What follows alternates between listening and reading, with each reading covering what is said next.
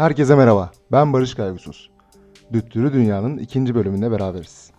Geçtiğimiz bölümde öncesi ve sonrasıyla George Floyd cinayetini ve ABD'de gerçekleşen gösterileri konuşmuştuk. Bu bölümde ise Suudi Arabistan'a gidiyoruz. Sizlere Suudi Arabistan Veliaht Prensi Muhammed Bin Selman'ı ve onun Premier Lig'in köklü kulüplerinden Newcastle United'ı satın alma girişimlerini anlatacağım. Ve birlikte nereden çıktı bu futbol aşkı sorusuna yanıt arayacağız.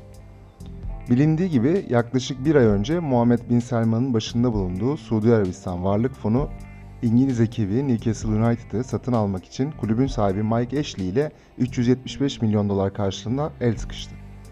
Ancak anlaşmanın tamamlanabilmesi için Premier Lig yönetiminin satışa onay vermesi gerekiyor. Bazı şüpheler ve itirazlar olsa da Premier Lig yönetiminin kısa süre içerisinde satışa onay vereceği ve bu onayla birlikte Suudi Arabistan'ın tartışmalı veliaht prensi Muhammed Bin Selman'ı Newcastle United'ın yeni sahibi Newcastle United ise dünyanın en zengin futbol kulübü yapacağı tahmin ediliyor. Premier Lig yönetimi satış kararı hakkında düşünürken biz de Suudi Prens'in futbol aşkının nereden çıktığı ve neden bir futbol kulübü satın almak istediği sorularına yanıt bulmaya çalışalım. Bu sorulara yanıt bulabilmek için öncelikle Suudi Arabistan'daki mevcut duruma ve genel tabloya bir göz atmak gerekiyor. 1932 yılında İbni Suud tarafından kurulan Suudi Arabistan Krallığı yaklaşık 90 yıldır Suud Hanedanı tarafından İslam'ın ultra muhafazakar bir mezhebi olan Vahabilik anlayışıyla yönetiliyor. Demokrasiden veya ifade özgürlüğünden bahsedemeyeceğimiz ülkede bunun aksine birkaç konuda ise dünyanın parmakla gösterilen yönetimlerinden biri var. Bu konulardan biri kadınlara yönelik ayrımcılık üzerine kurulan sosyal düzen. Ülkede kısa süre öncesine kadar kadınların araç kullanılmasına dahi izin verilmediğini ve kadınların bir erkek yakınlarının izni veya refakati olmadan seyahat edemeyecekleri bir gardiyanlık sistemine tabi tutulduğunu hatırlatmak durumun vehametini ortaya koyacaktır. Suudi Arabistan'ı kadınlara yönelik ayrımcılık kadar gündeme taşıyan konulardan biri de 2019'da rekor seviyeye ulaşan idam kararları. Bir yıl içerisinde bir kısmı çocuk, 184 kişinin idam edildiği ülke aynı zamanda sınır tanımayan gazeteciler örgütünün 2020 raporuna göre basın özgürlüğü sıralamasında 180 ülke içerisinde 170. sırada. Dünyanın gündemine hak ihlalleriyle gelmesi sıradanlaşmış bir ülkeyi, Batı medeniyetinin kalesi, futbolun beşiği İngiltere'de köklü bir Premier Lig ekibiyle yan yana getiren isim ise Veliaht Prens Muhammed Bin Selman'dan başkası değil. Bundan sonra kısaca MBS olarak bahsedeceğimiz Muhammed Bin Selman, Suudi Arabistan'ın kurucusu İbni Suud'un 36 oğul ve 27 kızından olma torunlarından bir tanesi. Tahmini olarak 15 bin üyesi olduğu düşünülen Suud ailesinin favori torununun yıldızının parlaması ise 2015'te babası Kral Selman'ın tahta geçişiyle başladı. 2015'ten önce Suudi Kraliyeti'nde önemli bir role sahip olacağı düşünülmeyen Muhammed Bin Selman, diğer Suudi prensler gibi eğitimini Paris veya Londra'da değil, Riyad'da tamamladı ve babasının danışmanlığını üstlendi. Daha önce Riyad valiliği de yapan Selman bin Abdülaziz'in tahta geçişinin ardından babasının yakınında kalmasının ödülünü alan MBS önce 2. Veliaht Prens yapıldı ve Savunma Bakanlığı görevini üstlendi. Çok geçmeden ülkesinin Yemen'de giriştiği savaşın öncüsü haline gelen Suudi Prens, bir diğer körfez ülkesi Birleşik Arap Emirlikleri ile birlikte kurduğu koalisyonla İran destekli Husilere karşı halen devam eden bir savaşa girdi. 2017'de saray darbesi olarak da değerlendirilen bir dizi gelişmenin ardından Muhammed Bin Selman'ın yeni veliaht prens olduğu açıklandı. Veliaht Prensi ilk icraatı en zengin aile üyelerine yönelik düzenlenen bir operasyon oldu. Suudi milyarderleri gözaltına aldıran Muhammed Bin Selman, Riyad'daki Ritz-Carlton Oteli'ni bir nezarethaneye çevirdi ve taht yolundaki rakiplerini birer birer ekarte etti. Bu operasyonla birlikte koltuğunu sağlamlaştıran Veliaht Prens, dünyanın petrol kaynakları bakımından en zengin ikinci ülkesi olan Suudi Arabistan'ın en güçlü adamı olmayı başardı. Muhammed Bin Selman'ın 2017'den bu yana küresel gelişmelerde öne çıkan bir figür olduğunu söylemek mümkün. Ancak bundan daha çarpıcı olanı ise MBS'nin ülkesinde izlediği reformcu çizgi. Donald Trump ve Trump'ın damadı Jared Kushner ile kurduğu ilişkiyle de dikkat çeken MBS'nin göreve geldiği günden bu yana izlediği başlıca strateji ülkesini petrol parasına bağımlı ekonomiden kurtarmak üzerine oldu. Petrol fiyatlarına yaşanan dalgalanmalar ve petrolün yakın gelecekte başlıca enerji kaynağı olmaktan çıkma ihtimali Muhammed Bin Selman'ı harekete geçirdi. Veliaht Prens, milyarlarca dolarlık Vizyon 2030 projesi kapsamında Kızıldeniz kıyısına futuristik bir şehir kurma projesini açıkladı ve burayı turizm, eğlence, spor ve teknoloji endüstrilerinin merkezi haline getirmeyi ekonomik stratejisinin köşe taşlarından biri olarak ortaya koydu.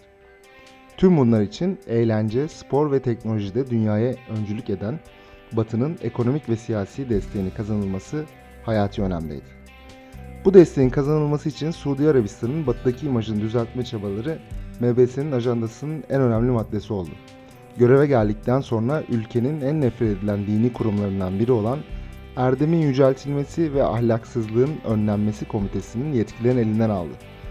Kadınlara yönelik gardiyanlık sistemini kısmi ölçüde lağvederek kadınların pasaport başvurusu yapabilmesi ve erkek akrabalarının izni olmadan seyahat edebilmesinin önünü açtı.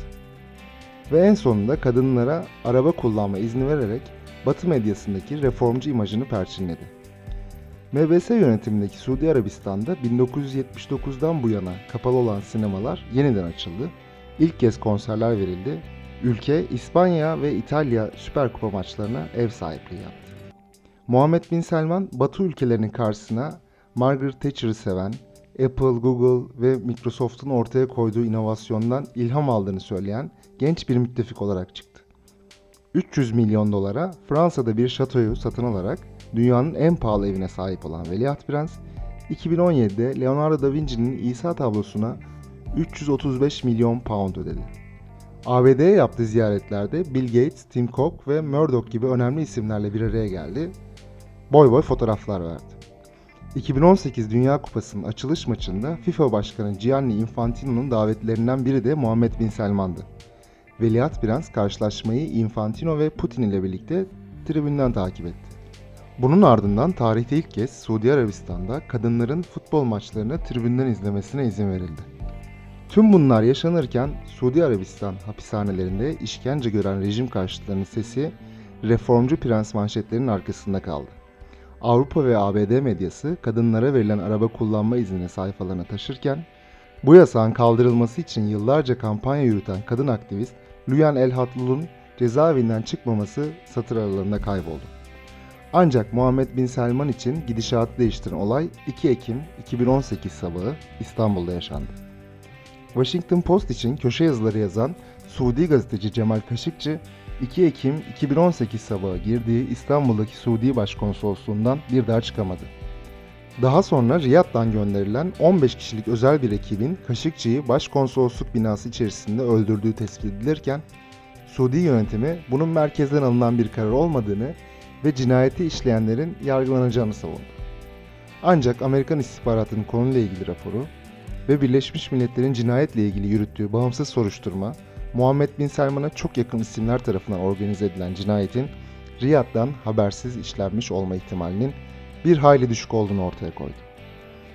Göreve geldiği günden bu yana reformcu bir çizgi izleyen ve büyük bir özenle batıdaki imajını parlak tutmaya çalışan Muhammed Bin Selman, muhtemelen muhalif bir gazeteciyi bir başkonsolosluk binasında öldürüp cesedini kemik testeresiyle parçalayarak yok etmenin üstü kapatılabilecek bir eylem olduğunu düşünmüştü ama öyle olmadı.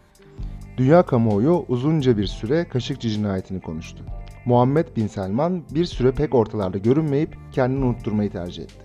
Batı ülkeleri Suudi Arabistan'la yüklü miktarlarda ticaret anlaşmalarına sahip olsalar da kamuoyundan gelen baskılar nedeniyle bir süre boyunca ilişkileri yavaşlatma yoluna gitti. Belli bir süre sonra da önce Muhammed Bin Selman'ın İngiliz devi Manchester United satın alacağı iddiaları ortaya atıldı. Daha sonra ise Newcastle United'ın 375 milyon sterlin karşılığında Suudi Arabistan Varlık Fonu'na satışı konusunda anlaşmaya varıldığı duyuruldu. Satış anlaşması Premier Lig yönetiminin önüne konulurken konuyla ilgili ilk itirazlar öldürülen gazeteci Cemal Kaşıkçı'nın nişanlısı Hatice Cengiz'den ve Uluslararası Af Örgütü'nden geldi. Premier Lig yönetimine gönderilen mektuplarda satışın onaylanmaması talep edildi. Daha da önemli bir itiraz, Suudi Arabistan'ın 2017'den bu yana ihtilaf halinde olduğu Katar'dan geldi. Bein Sports'un da sahibi olan ve Premier Lig'in deniz aşırı yayın hakları için 3 yılda 500 milyon dolar ödeyen Katar yönetimi, Suudi Arabistan'ın Bein Sports'un etkisini azaltmak için devlet eliyle korsan yayıncılık faaliyetleri yürüttüğü iddiasıyla Premier Lig yönetiminin kapısını çaldı. Katar'ın bu iddiasını Dünya Ticaret Örgütü'nün son raporu da doğruladı. Lig yönetimi satışa yönelik henüz herhangi bir karar vermiş değil. Ancak Covid-19 salgını nedeniyle futbol endüstrisinin yaşadığı daralma ve sıcak para eksikliğinin Muhammed Bin Selman'a bir fırsat kapısı araladığını söylemek mümkün. Bu noktada sizlere geçmişteki örneklerden ve bunların Muhammed Bin Selman'ın futbol aşkıyla benzerliğinden biraz bahsetmek istiyorum. Milyarderler Kulübü'nün üst düzey futbola girişi 2003 yılında Rus oligark Roman Abramovich'in Chelsea'yi satın almasıyla başlamıştı. Abramovich hiçbir zaman Chelsea'yi neden satın aldığı ile ilgili net bir açıklama yapmadı. Sadece sıkıldığını ve futbola yatırım yapmak istediğini söyledi. Abramovich sadece sıkıldığı için mi futbola milyarlarca dolar yatırım yapmaya karar verdi bilinmez ama Putin iktidarında büyük bir kısmı servetlerini hatta özgürlüklerini kaybeden Rus oligarklarla aynı kaderi paylaşmadı. Chelsea'yi son 15 yılın en başarılı İngiliz takımı haline getirmek ona uluslararası bir tanınırlık ve itibar kazandırmıştı. 2008 Premier Lig'deki satışlar açısından önemli olan bir diğer yıldı. Birleşik Arap Emirlikleri kraliyet ailesinin önemli isimlerinden Şeyh Mansur, İngiliz ekibi Manchester City satın aldı. Abu Dhabi yönetimi bunun kar amaçlı bir yatırım olduğu açıklamasını yaptı ancak bu satın alma emirliğe paradan çok sempati ve nüfus kazandırdı. Bir diğer körfez ülkesi Katar'da benzer bir yol izleyerek Fransız ekibi Paris Saint Germain'i satın aldı. Tarihin en pahalı futbolcu transferini Neymar için 222 milyon dolar ödeyerek gerçekleştiren Katar yönetimi bir yandan da tüm kıtada Bein Sports yoluyla futbol yayın haklarına milyonlarca dolar ödedi. Karşılığını ise 2022 Dünya Kupası'nın ev sahipliği yapma hakkını kazanarak aldılar. Sadece 2.7 milyon nüfuslu küçük bir körfez ülkesi için rüya gibi bir reklam ve itibar kazanma fırsatı. Tıpkı Chelsea, Manchester City ve Paris Saint Germain'in satışında olduğu gibi Newcastle United'ın satışında da konu futbolla veya daha da ötesinde para ile ilgili değil. Muhammed Bin Selman Newcastle United satın alarak hem batıdaki imajını parlatmayı hem de Suudi Arabistan'ın nasıl bir ülke olduğu konusundaki fikirleri değiştirmeyi hedefliyor.